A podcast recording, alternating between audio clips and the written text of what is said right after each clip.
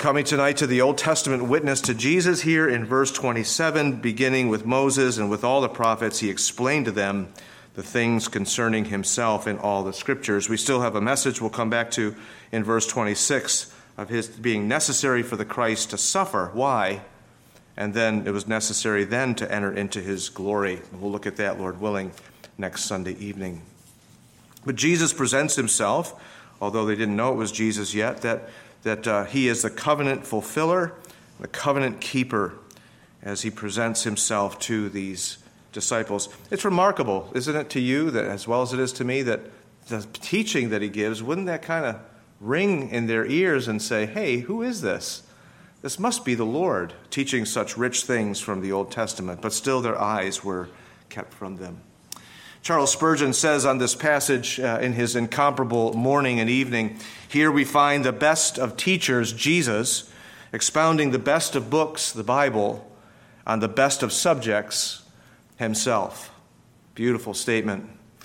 We tune in to listen to what he says to them, and most commentators remark on this, wishing that there was more of this conversation that was included by the Lord through his servant Luke. But the Lord knows best what he puts in and what he leaves out. Like in the Old Testament and the book of Exodus, Jehovah declaring his own name to Moses when he is in the cleft of the rock with great majesty, we see the incarnate God now declaring in his exaltation uh, himself from the high mountain of lofty scripture. Jesus is the center of all things. How can he not then be the center of his own word? He who is the word of God made flesh. Before looking then at this passage and the specific teaching of how he is in the Old Testament, I want you to consider three things just briefly in which Christ is at the center of the Old Testament apart from what he says here.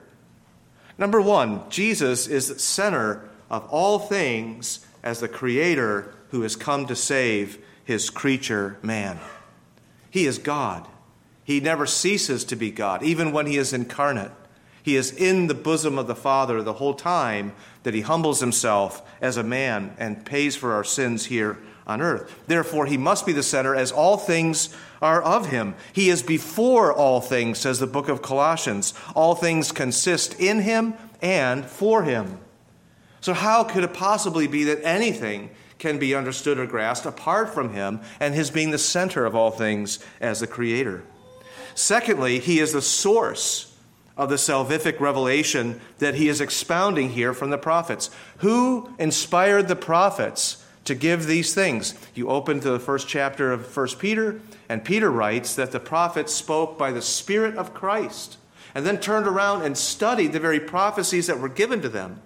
So, again, looking to the Old Testament, how can he not be the center since he is the, the source of inspiration?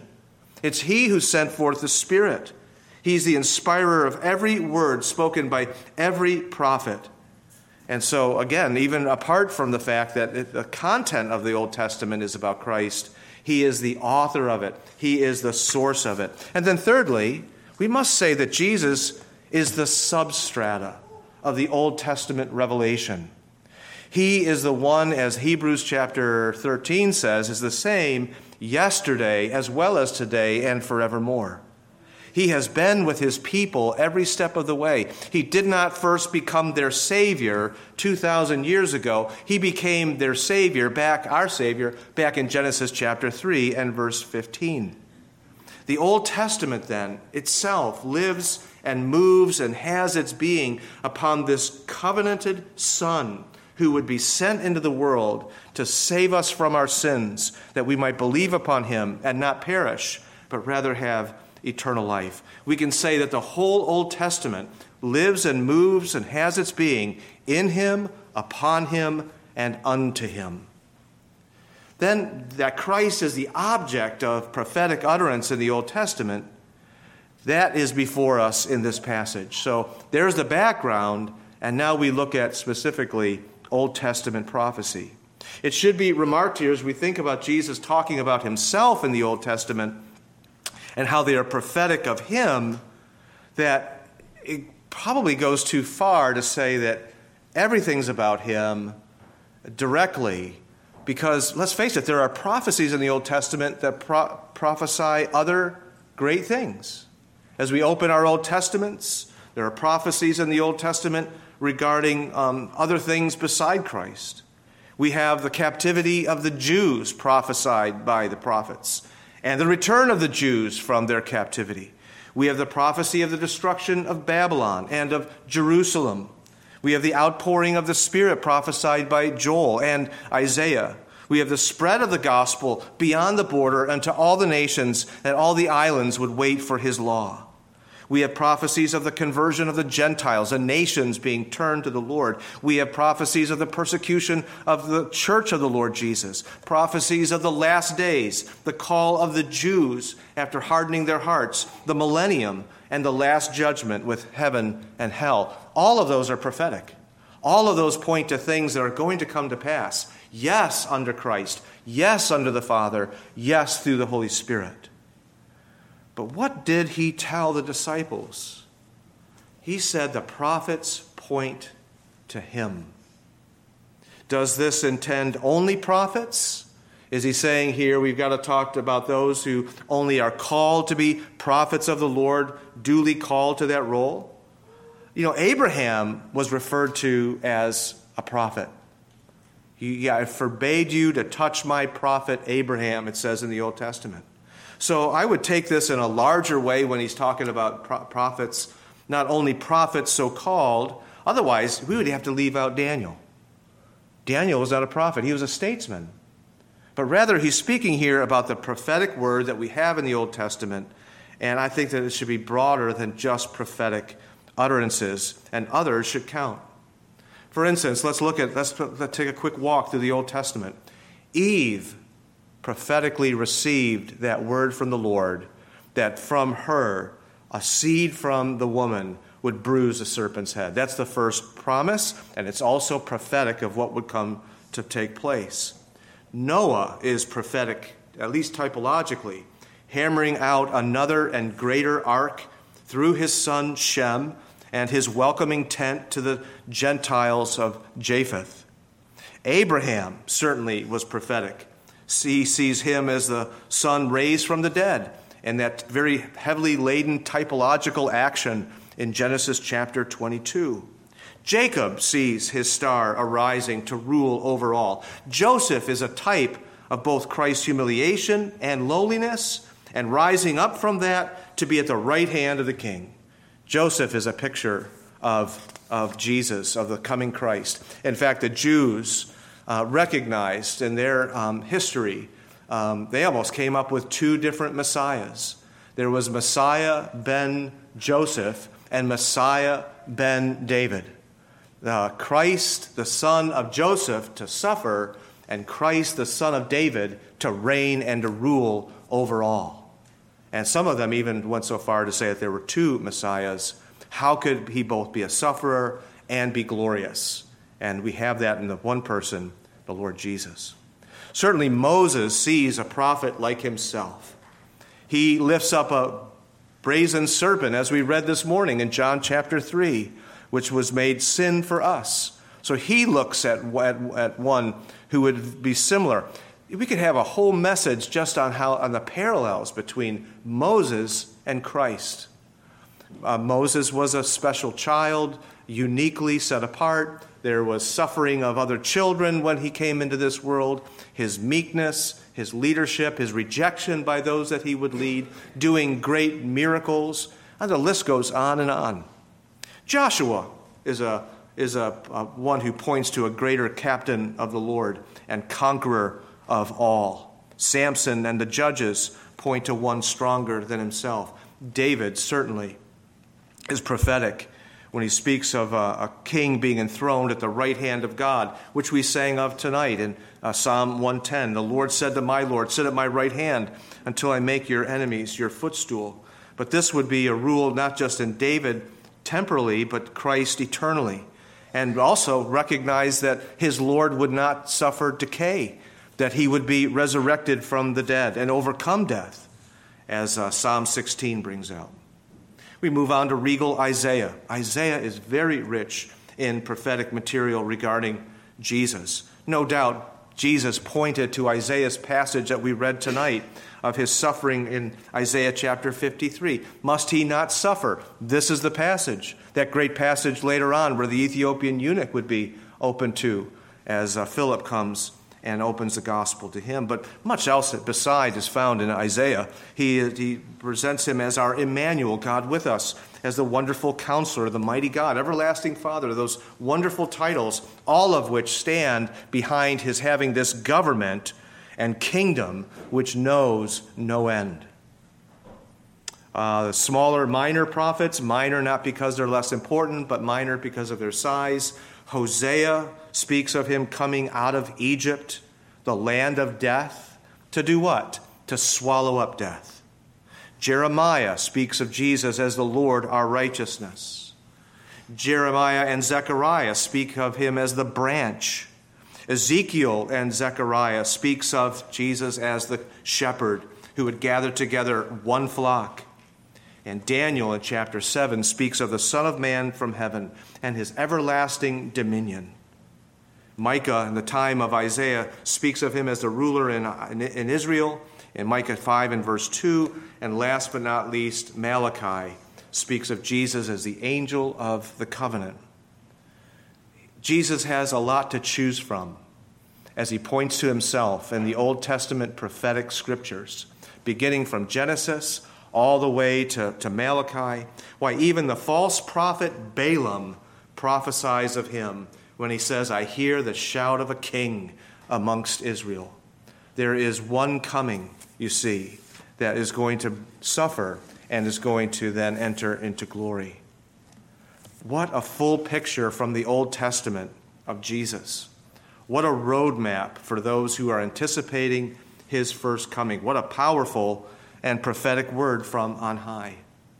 How many of the prophecies could you list off the top of your head?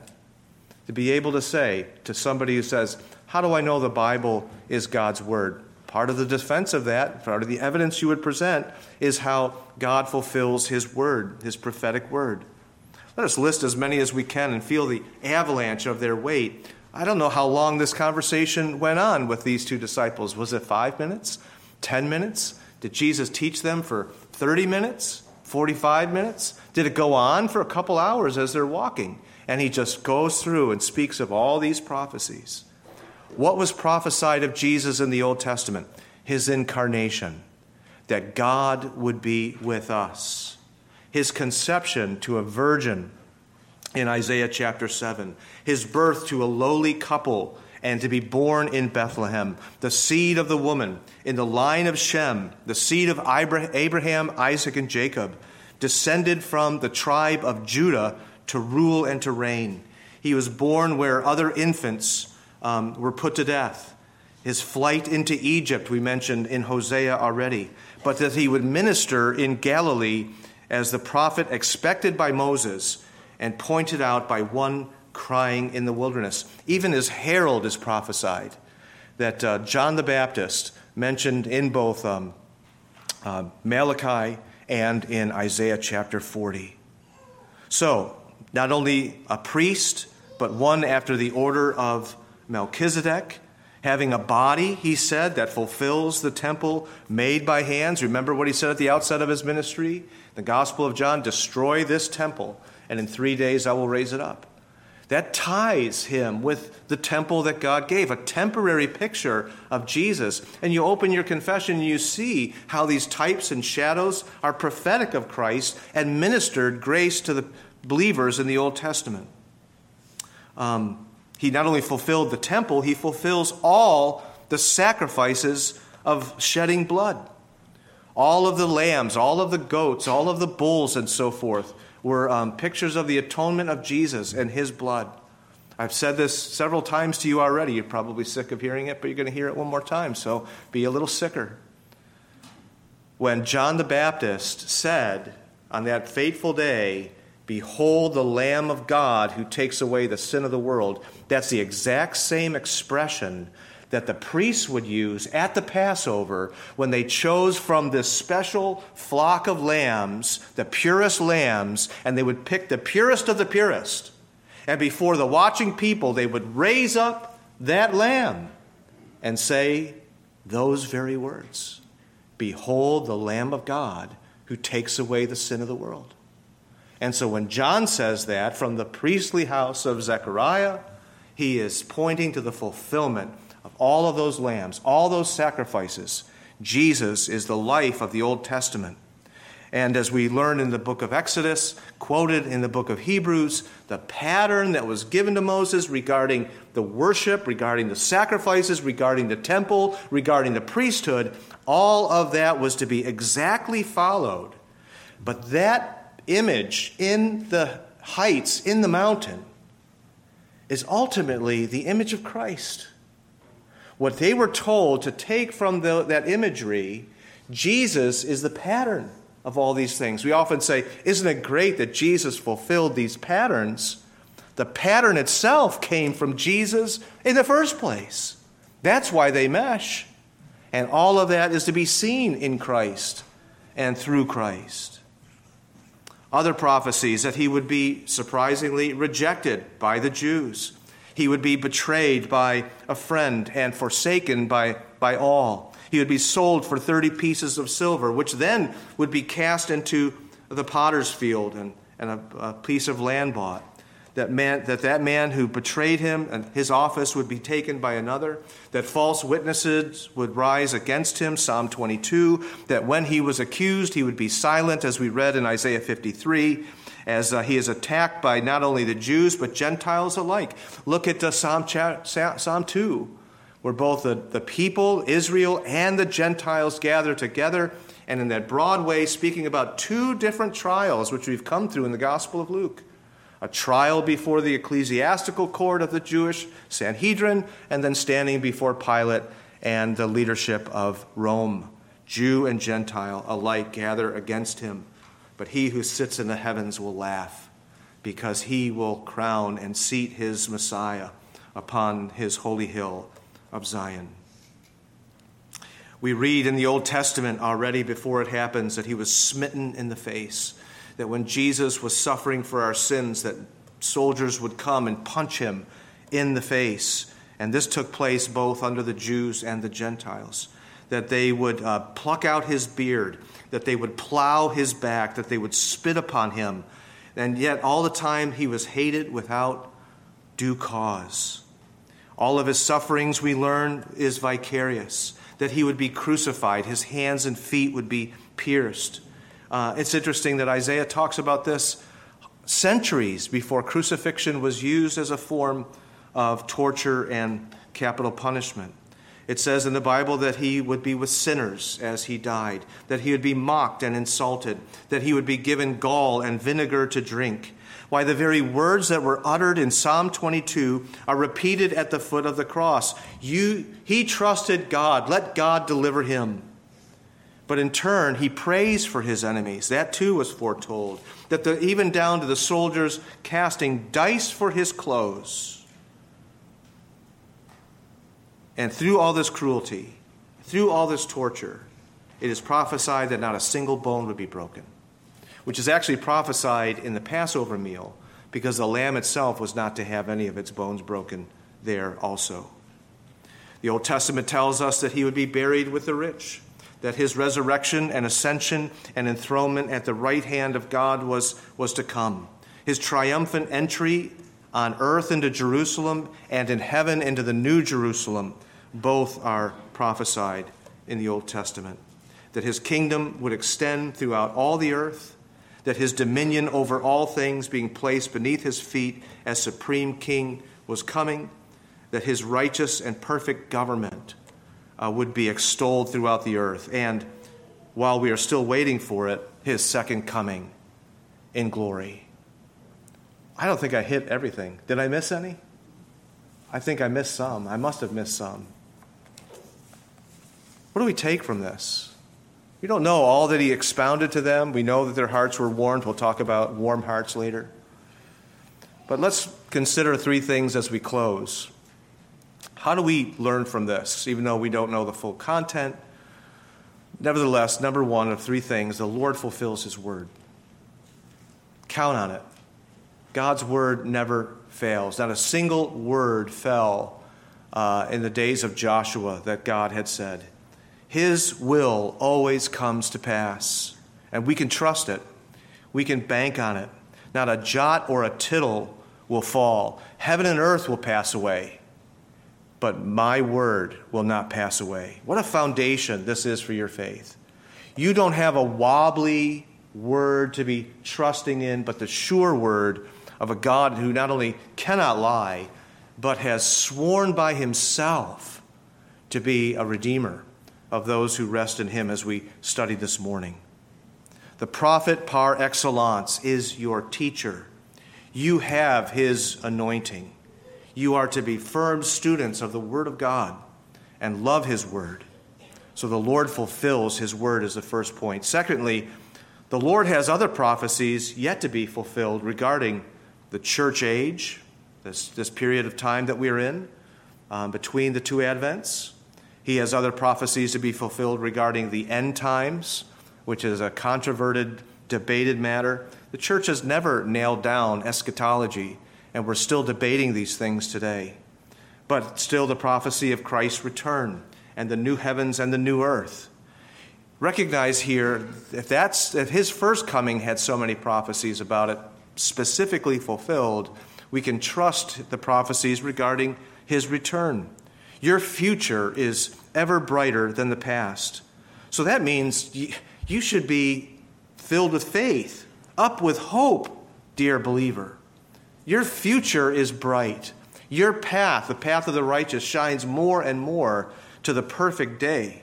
Are things gloomy? Are things doomy right now in your world as you probably spend too much time watching the news, seeing what's going on in Washington, glued to your TV or, or to your internet. Listen, look up. Your redemption is drawing near because your Redeemer is returning, who is your Savior, who comes to rescue you and bring you out from all sin, from the presence of all wickedness, all of your iniquities done away with. I couldn't help but think as we were singing some of these hymns tonight what will it be like to sing in heaven? To offer our praises perfectly, gloriously. One of the things I don't like as I'm getting a wee bit older these days is my voice is giving out. I can't hit some of these notes any longer. But there's coming a day when I will sing perfectly.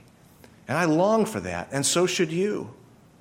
This is your future because of your high priest who has paid all for your sin who has loved you so much that he was willing to come to this world to live the life that you could not live and to die the death that you dare not die because he shed his blood for you. He laid down his life for you. Nothing can snatch you then from his hand because he intercedes eternally for you. That's the second point. And then the third as we close. The Lord's will is supreme to bring all things to pass according to his grand purpose we sing, Though the wrong seems off so strong, he is the ruler yet. All things, the Bible says, are right now beneath the feet of King Jesus, and they always will be. He is your king. Therefore, bow your knee gladly to him. Gladly submit. Give all things over to him and to his care, and confess with your lips that he is your Lord nothing recognized, nothing could stop him while he was in a state of humiliation in fulfilling all the Word of God to the purpose that he was sent. How much more, now that he is exalted and supreme over all the angels as the Theanthropos, the God man, uh, he is supreme over all of the angels supreme over all of heaven. All the universe is underneath him. This world is beneath him. We rightly sing, he has the whole world in his hands. And he's the one who allows for evil to take place. And we have to trust his will in those things. Nothing is too hard for your Jesus. Nothing is ever too hard, and you can always look to him. And so believe God's word, believe his will, rather than your own poor thoughts and your own troubled feelings. Do not take counsel from your worries, from your fears, but sit down before your King. Believe his word and will rather than your own thoughts and feelings. And who knows if you do that? Maybe those troubling thoughts and difficult feelings will be changed greatly for the better. Amen? Amen. Let's pray. Father, thank you for your word, and thank you for the teaching that Jesus gives to us still.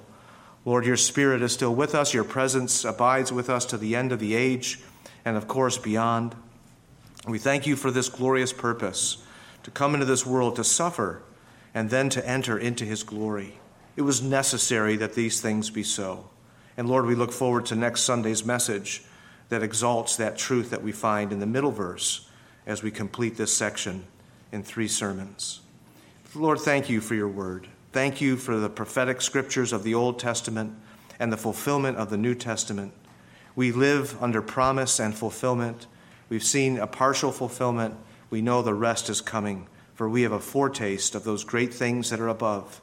And so help these foretastes, Lord, to fill our hearts and to cause us to lean forward to this high calling that we have in Christ. Lord, hear our prayers. Fill us with your presence. Help us to go from this place eager to serve you, whatever that service looks like, according to your word and your will. Lord, thank you for fulfilling all of this, these great prophecies, for being our Savior, and for making it us, uh, set before us so clearly. If we reject you, we are rejecting the whole Bible, including the Old Testament. So, Lord, help us to be rather believing rather than unbelieving. Help us not to be slow witted or sluggish in our faith, in our hearts. We pray in your name. Amen.